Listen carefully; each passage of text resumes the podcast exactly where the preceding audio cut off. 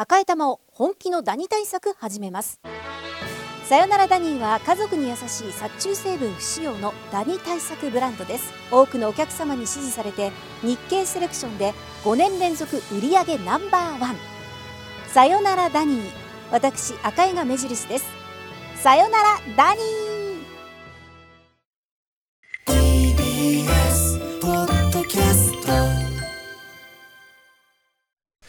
ここからは私、臼井ミトンが自由気ままにお届けする音楽コラムミュージックログ。今日はこんなテーマでお送りします。スタジオミュージシャン列伝海外編、スタッフ、ザ・ブレッカーブラザーズ、ポール・バターフィールズ・ベター・デイズなどなど数々の名門グループを支えた名ドラマー、クリス・パーカーの凄さに迫る。ということで、はいはい、あのこの間このコーナーで高橋幸宏さんについて話したじゃないですか。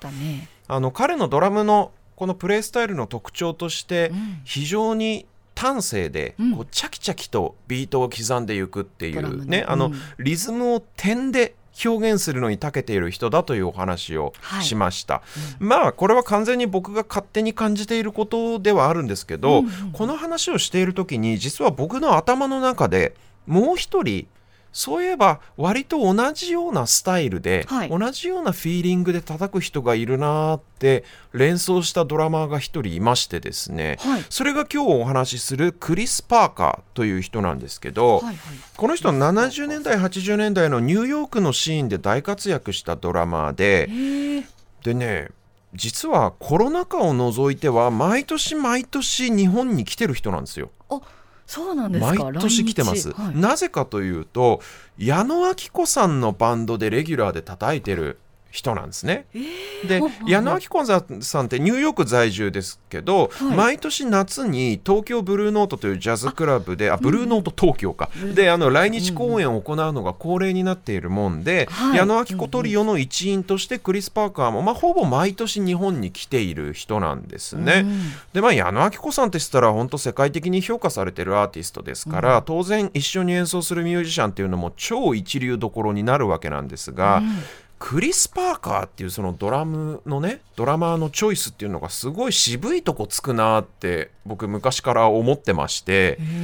ただその高橋幸宏さんのドラムのスタイルとクリス・パーカーのドラムのスタイルがなんとなく通ずるところあるんだよなっていう僕の感覚がもし間違っていないのであれば、矢野顕子さんってまあずっと YMO 周りのミュージシャンと一緒にやってきた人ですし、うん、そう考えると実はこれ至極自然な当然な組み合わせだったりもするのかもななんていうことをちょっとねこの間幸宏さんのこと話した時に思ったりふと思ったりしたわけなんですよ。うん。はい、でねこのクリス・パーカーという人どんな人かっていうと実はあのまあスタジオミュージシャン列伝というこのシリーズ2の範疇でやりますが、うんはい、ただねスタジオミュージシャンというふうにこの人のことを呼んじゃうことに若干の抵抗もあってっていうのも、うん。はいはい、僕の中ではこの人ロックミュージシャンだと思ってるんですよ。なんかバンドマンっぽいっていうか、はい、あのスタジオミュージシャンっていうとやっぱりどんなスタイルにも対応できて、うん、どんな音楽にも器用に対応できる。で、あちこちのアーティストとかあちこちのメあのグループ作品に呼ばれてっていう器用なイメージなんですけど、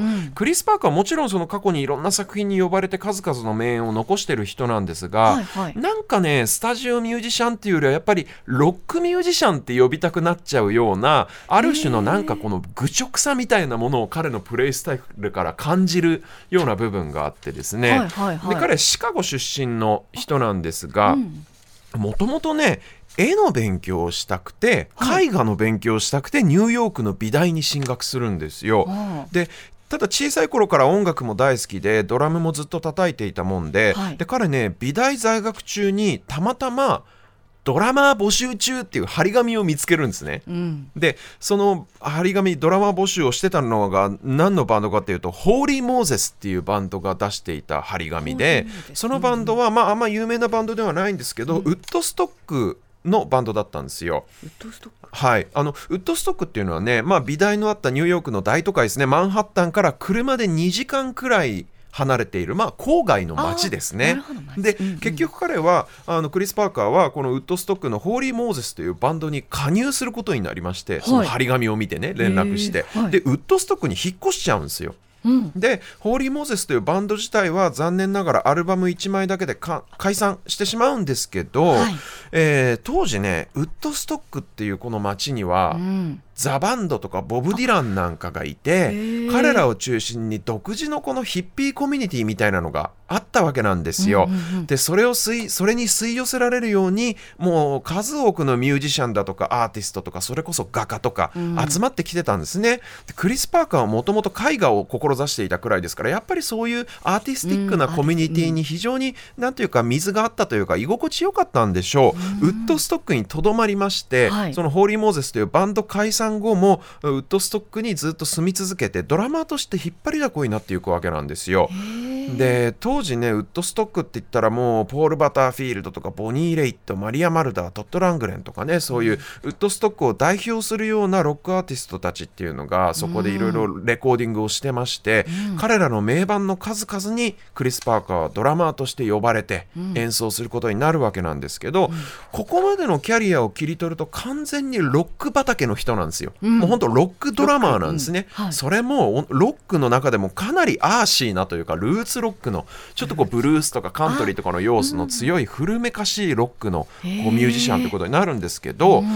ところがね音楽ファンの中ではクリス・パーカーというドラマーをロックの人ではなくてジャズフュージョン系のドラマーとして認識してる人も少なくないんですね。でジャズフュージョンって言ったら、はい。やっぱ泥臭いルーツロックとは真逆で非常に都会的で洗練されてテクニカルな音楽なわけですよ。はい。そんな真逆の音楽のイメージがついてるのはどういうことかというと、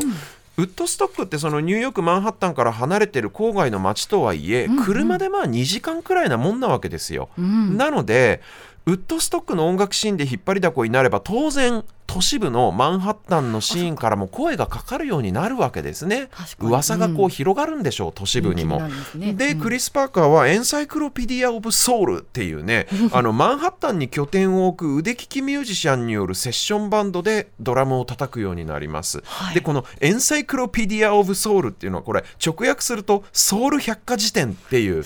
意味なんですよ。その名の通り、ソウルとかリズムブルースを演奏するバンドで、はい。このバンドが後にスタッフというバンド名に改名しまして、はいはいはい。でさらにスティーブ・ガットというもう一人のニューヨークのスーパードラマーを加えまして、はい。クリス・パーカーとスティーブ・ガットのツインドラム体制になり、ニューヨークを代表するフュージョンバンドになるんですね。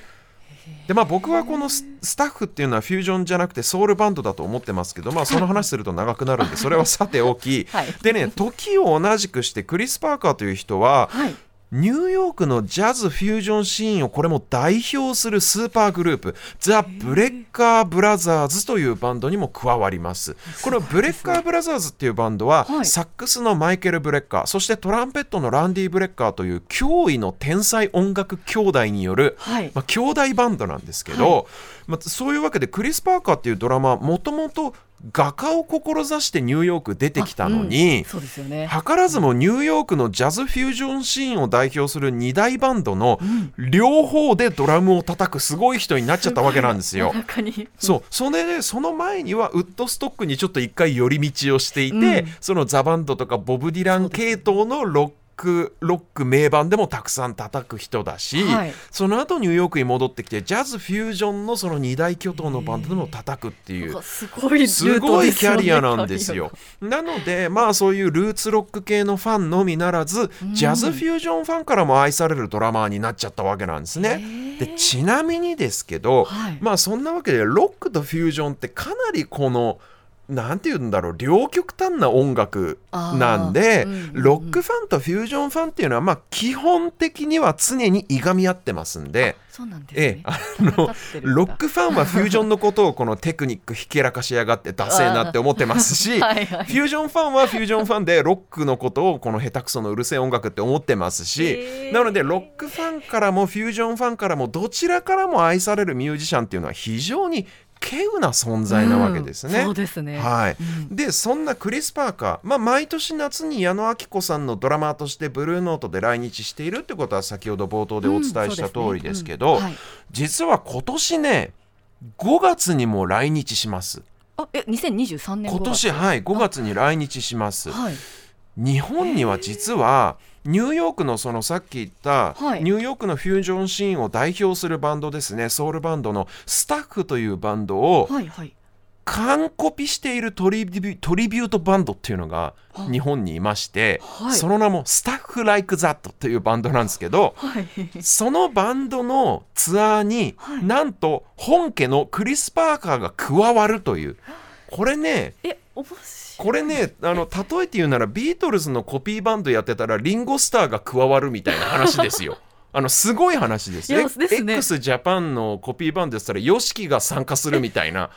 えちょっとめちゃくちゃなとんでもない話なんですけど正式です正式にえはい。なので、えー。まあ、スタッフ・ライク・ザットって、まあ、非常にいいバンドなんで、はいはい。過去には村上ポンタ秀一さんがゲストで加わってライブやったりとか、まあ、はい。実績もちゃんとあるんですけどそれにしてもですよ、うん本物のスタッフのメンーバーが参加しちゃうっていう。でね日程は5月13日から東京中目黒の楽屋、えー浜松のメリーユーそして京都ラグという3カ所で計5公演やるみたいです。まだちょっと先の話ではありますけど、ただこんな小さいライブハウスではい。クリス・パーカーが見られるっていう機会はまあちょっと考えられない話なんで、うんうん。僕勝手におすすめさせてもらいたいということでですね。へで今日最後にお聞きいただくのはやっぱりそういう意味でスタッフの曲で何か一曲といきたいところなんですけど、はい。スタッフというバンドはねやっぱりちょっと音楽的にスティーブ・ガットのもう片方のドラマーとそれとキーボードのリチャード・ティーのグルーブの支配力っていうのが強すぎてクリス・パーカーのリズムの特徴っていうのがあんまり出てこないバンドだと僕個人的には思ってるんで、はいはい。今日かけるのは彼のクリス・パーカーのウッドストック時代の名演をちょっと聞いてもらいたいなと思います。この曲もねやっぱり僕としては結構高橋幸宏美を感じるんですよね。幸宏美を感じるリズムってことで、えーポール・バターフィールズ・ベター・デイズで「ネバーじゃない「ニュー・ウォーキング・ブルース」お聴きください。